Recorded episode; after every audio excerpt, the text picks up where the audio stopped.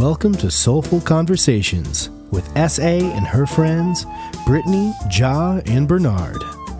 Listen in as they discuss everything from relationships to finances and everything in between.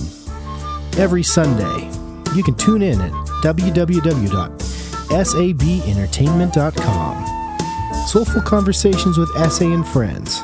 Can we talk?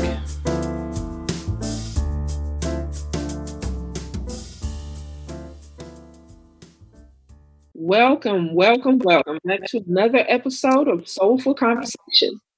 S.A. here, and I got my friends on the line waiting to talk with you. Let's go. Bernard, tell the people what's happening in your world. What's going on, people? How y'all doing this Sunday afternoon? Everything is going well in my area. I'm still waiting on production to get back in so I can get back doing some plays and back to filming. But in the meantime, I am writing and doing a lot of research. So I'm staying busy in this pandemic quarantine. I mean, I guess you can call that. Okay, you know me. You know I'm always writing. I don't stop. So just finished with my writing coach. Just finished web series. So in rewrites with that and starting a feature called Lovers and Friends. So she and I are working on that. But I do have a special guest today. Oh, guys, one more thing. John couldn't be with us today, so we're going to keep it moving.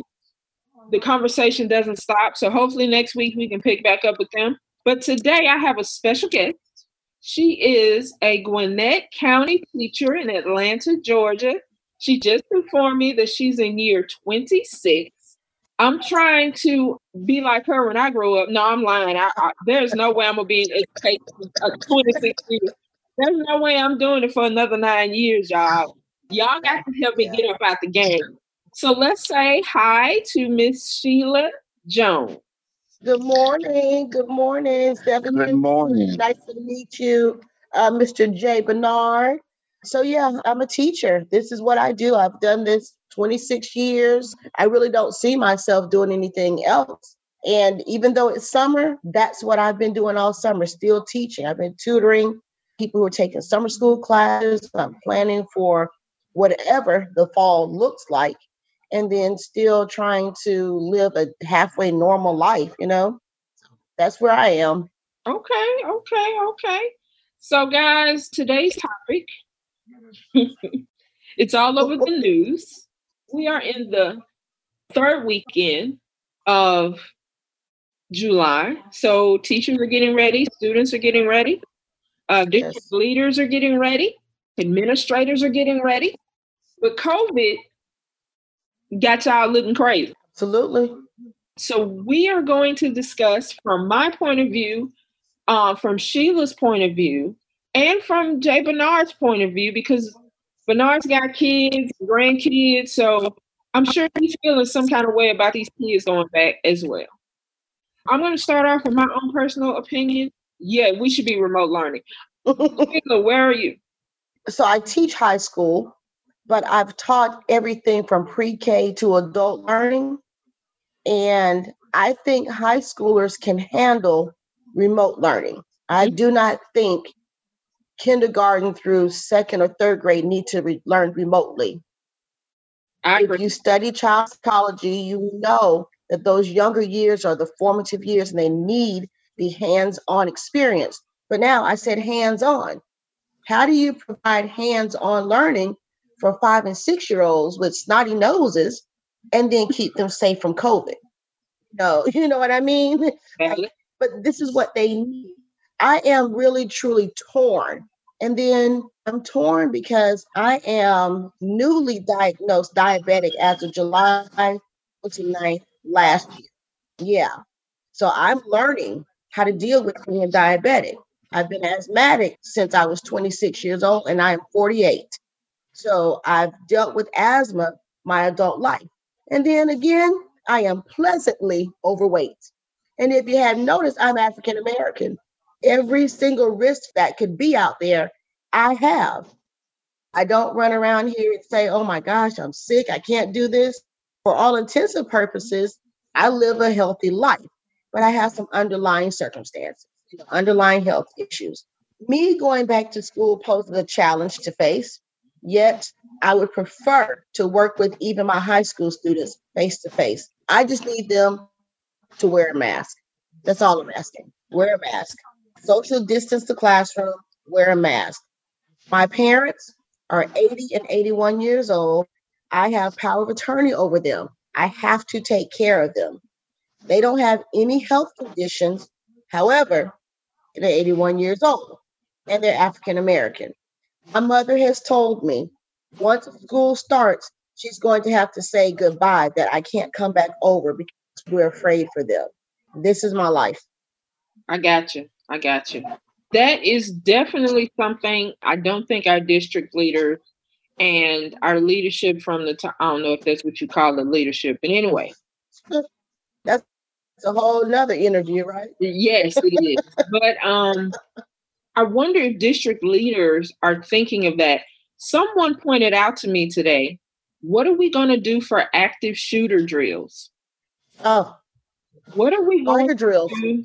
What are we going to do with severe weather drills, fire drills? There is no social distancing in those drills, not at all. Correct. So I hope those, the powers that be, think about those things. Sheila, I commend you because you want to see the kids face to face. Ms. Brown, I do.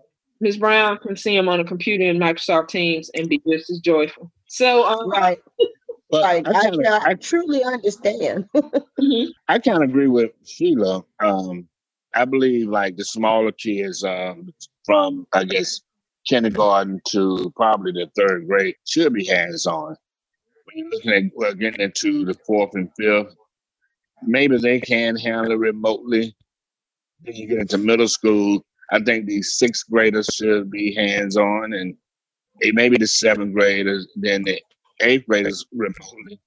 Then when you get into high school, I believe the freshman year should be hands-on.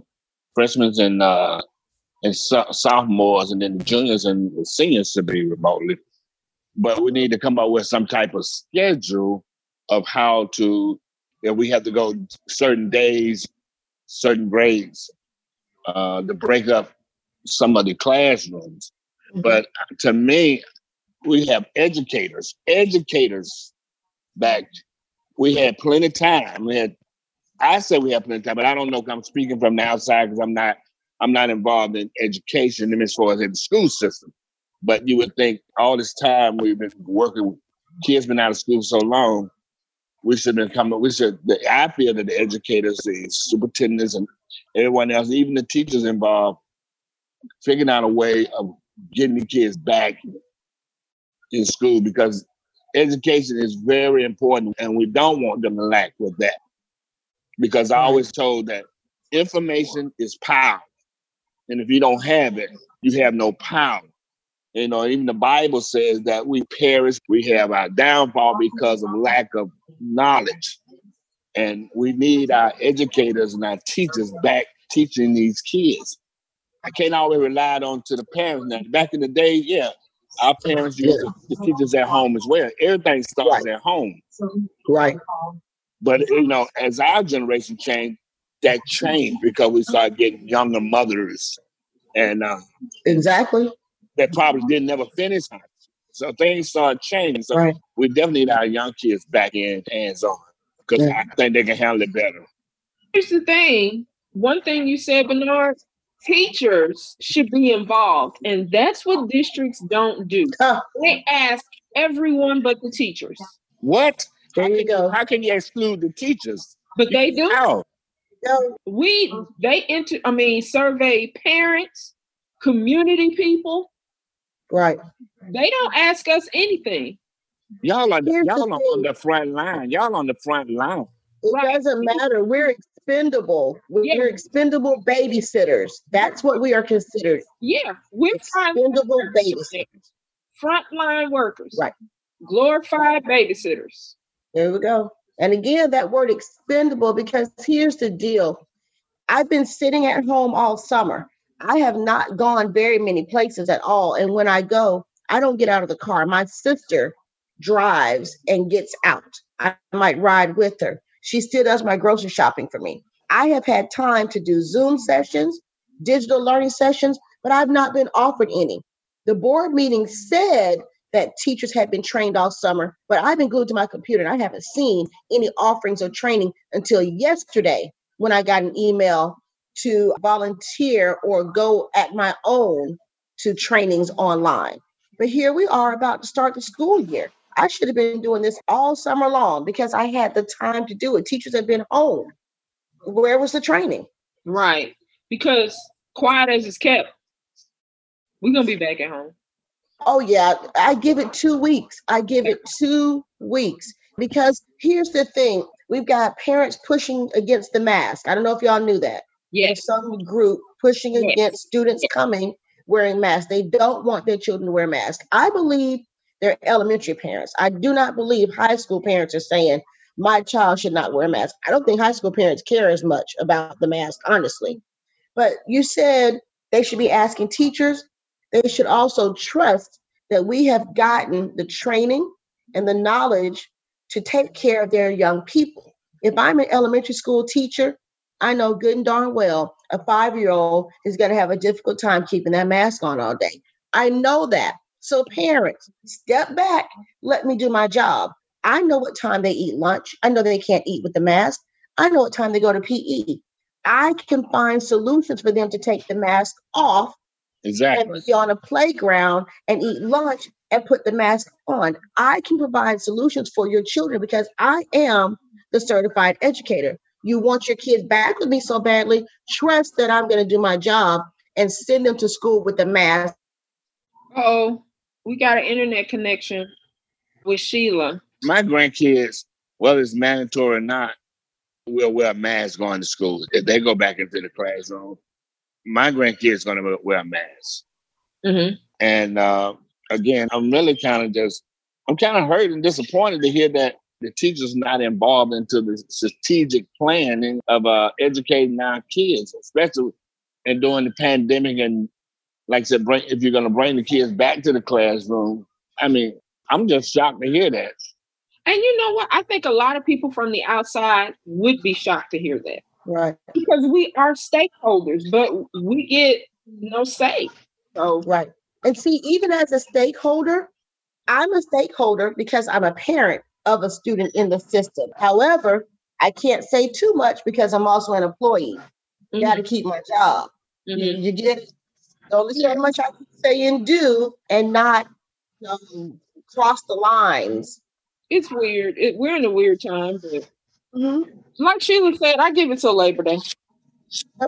Actually, my team and I are taking down bets. Initially, I said October.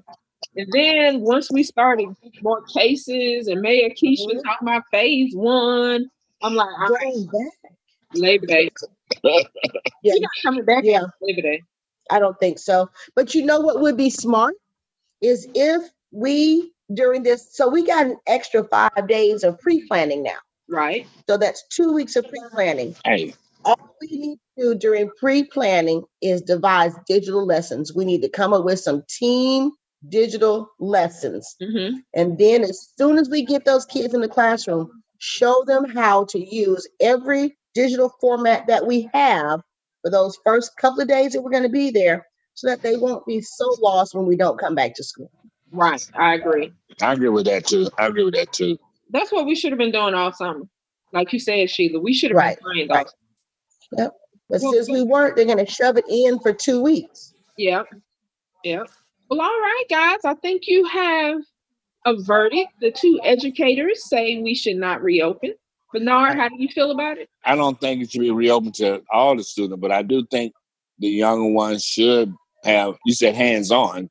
I think it should have hands-on, but we should limit the days and limit the time of break so we can break the classrooms down. I agree with Sheila. What she just said was that even if we say you go back before Labor Day, at least start training them how to work remotely. Right. But I'm going to tell you one other thing, and this might carry over into another episode. But what about those parents that's got 3 and 4 kids? Okay, so that was getting ready to be my question. Yep, you can stagger start times. You can say A day, B day, but it's going to get confusing for these parents, especially you're about to see the real socioeconomic gap. Here we go. My 18-year-old nephew said that yesterday. He said, TT, this is where you're going to find out who doesn't have any money. Oh, so here's the thing. I do not think that we should go back face-to-face overall. I don't think it's safe. However, just like you said, Stephanie, I do understand that there are parents that have to go to work. The economy is not set up for us as teachers to help these parents.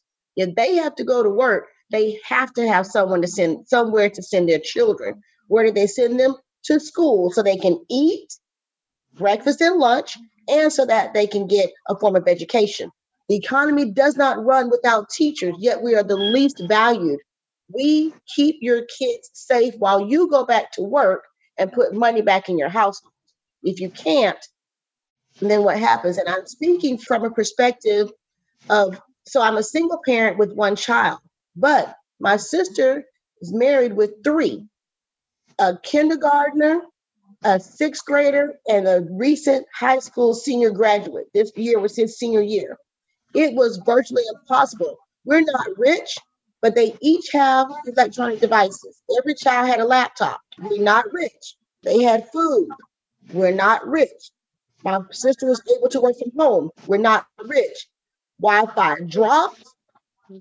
Electronic devices didn't work at the same time because everyone was on it at the same time.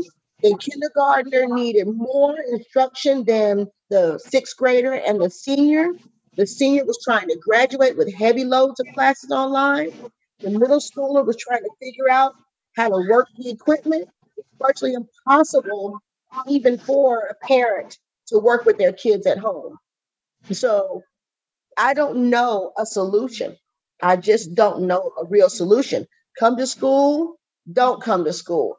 I wish we could form co-ops where I could host a session of 10 kids at a time.